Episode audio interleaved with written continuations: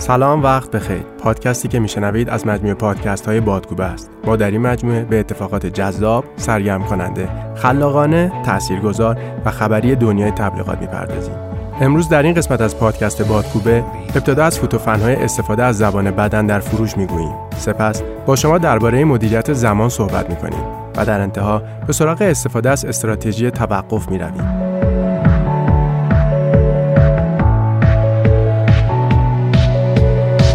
ارتباط غیر کلامی چیست؟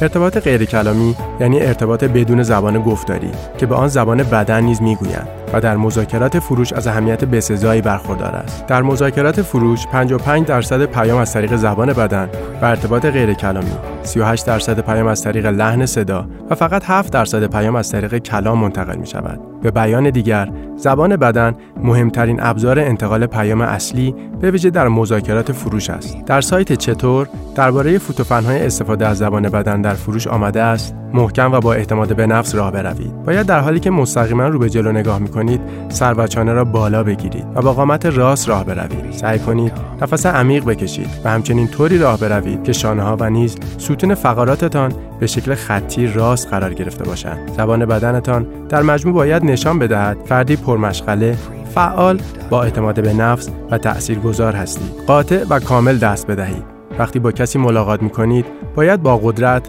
کامل و محکم دست بدهید این حرکت آغازین تا حدی تعیین کننده موفقیت یا شکست مذاکره کننده است. اگر قوی و محکم دست بدهید به چشم طرف مقابل مذاکره پذیرفتنی تر خواهید آمد و او به خرید محصول یا خدماتتان بیشتر راغب خواهد شد. در برخورد اول گذار باشید. وقتی در جلسه مذاکره حاضر می شوید دستتان را به منظور دست دادن جلو ببرید و در حالی که مستقیما به چشم طرف مقابل نگاه می کنید سلام و احوال پرسی کنید. این طرز برخورد در ملاقات اول مانند ضربه آغازین در بازی فوتبال است. صاف و رو به طرف مقابل مذاکره بنشینید. در جلسه مذاکره همیشه مستقیما رو به طرف مقابل بنشینید. هرگز نباید به پشتی صندلی لم بدهید زیرا این طرز نشستن نشانه بیخیالی است و به طرف مقابل القا می کند که اهمیت خاصی برای هدف مذاکره قائل نیستید. طرف مقابل مذاکره را به داشتن روحیه‌ای باز و پذیرا دعوت کنید.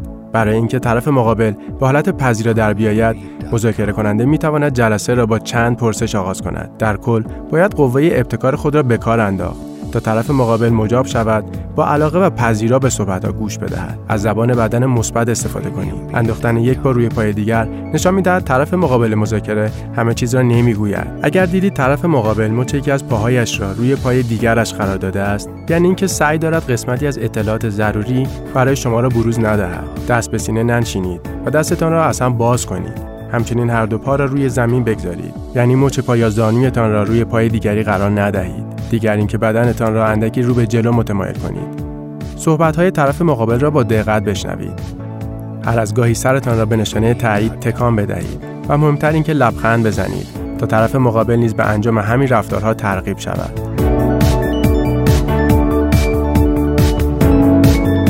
آیا تا به حال با این مشکلات روبرو شده اید؟ امروز صد بار تلفن زنگ زد و من را از کار و زندگی انداخت. با مکاتبات بیشماری سر کار داشتم. مسائل ده نفر از همکارانی که سرزده آماده بودند را انجام دادم و به کارهای خودم نرسیدم. با وجود اینکه بی نهایت گرفتار بودم اما در واقع احساس نمی کنم کار مهمی انجام دادم. به نظر می آید کارهای بسیاری وجود دارد در حالی که وقت کافی برای انجام دادن آنها وجود ندارد. افرادی که زیاد مایل به صحبت کردن با آنها نیستم مدام به من زنگ می‌زنند همکارانم مدام برای صحبتهای خودمانی به سراغم میآیند جلسات بیش از حد انتظار طولانی می شود چرخه مدیریت زمان در کل برای دستیابی به مدیریت زمان بهتر بر طبق این چرخه باید موارد زیرا که های اصلی مدیریت زمان هستند را در نظر بگیرید. خود ارزیابی تسلط بر مکاتبات اداری برنامه ریزی مدیریت جلسات مدیریت تماس های تلفنی. خود ارزیابی آیا وقت اضافی صرف می کنیم تا کارها 100 درصد درست انجام شوند؟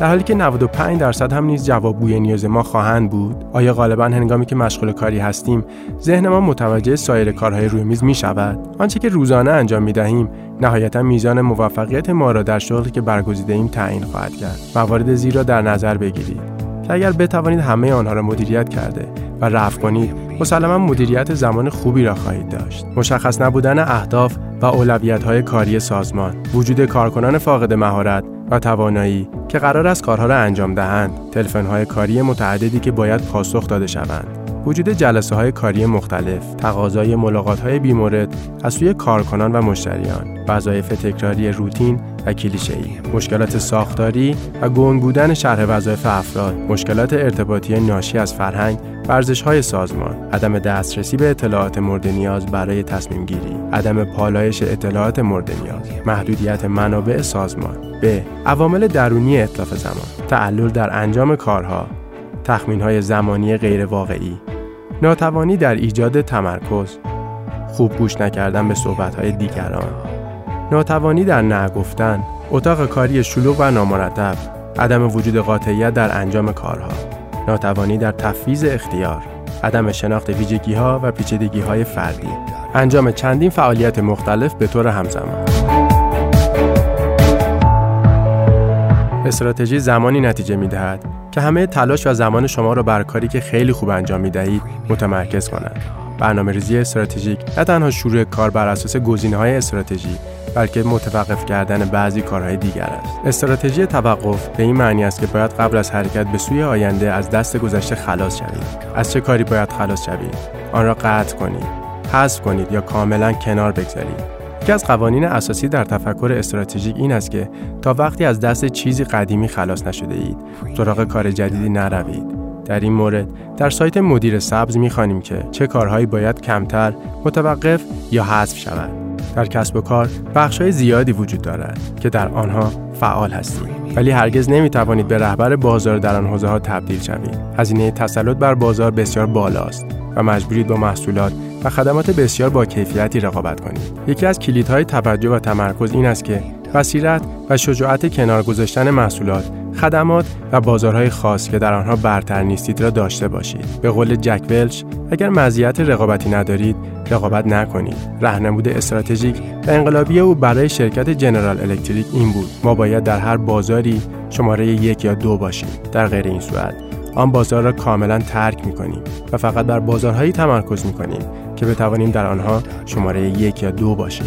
قانون حذف جایگزین قانون حذف جایگزین می‌گوید انجام یک کار به معنی انجام ندادن همه کارهای دیگری است که می توانستی در همان زمان انجام دهید. هر کاری را برای انجام دادن انتخاب می کنید همزمان تصمیم می گیرید کار دیگری را در آن زمان یا با همان مقدار پول انجام ندهید. گاهی انتخاب اینکه کاری را انجام ندهید بسیار مهم است. زیرا می توان نیروهای خود را در جایی متمرکز کرد که خواستگاه بزرگترین موفقیت است. غرور مدیر گاهی کسب و کارها به خاطر غرور مدیر شکست می‌خورند. یعنی وقتی تصمیم گیرنده با غرور خود وارد کاری می شود که نتیجه است بر شخصی سرمایه گذاری می کند که نمی تواند کار را انجام دهد و بر محصول یا خدمتی که فروش ندارد. قانون چاله ها می گوید اگر در چاله افتادی از گود کردن آن دست بردار. راه حل این نیست که چاله شکست و ناامیدی را عمیقتر کنید بلکه بروید و جای دیگری را حفر کنید و کار دیگری را امتحان کنید.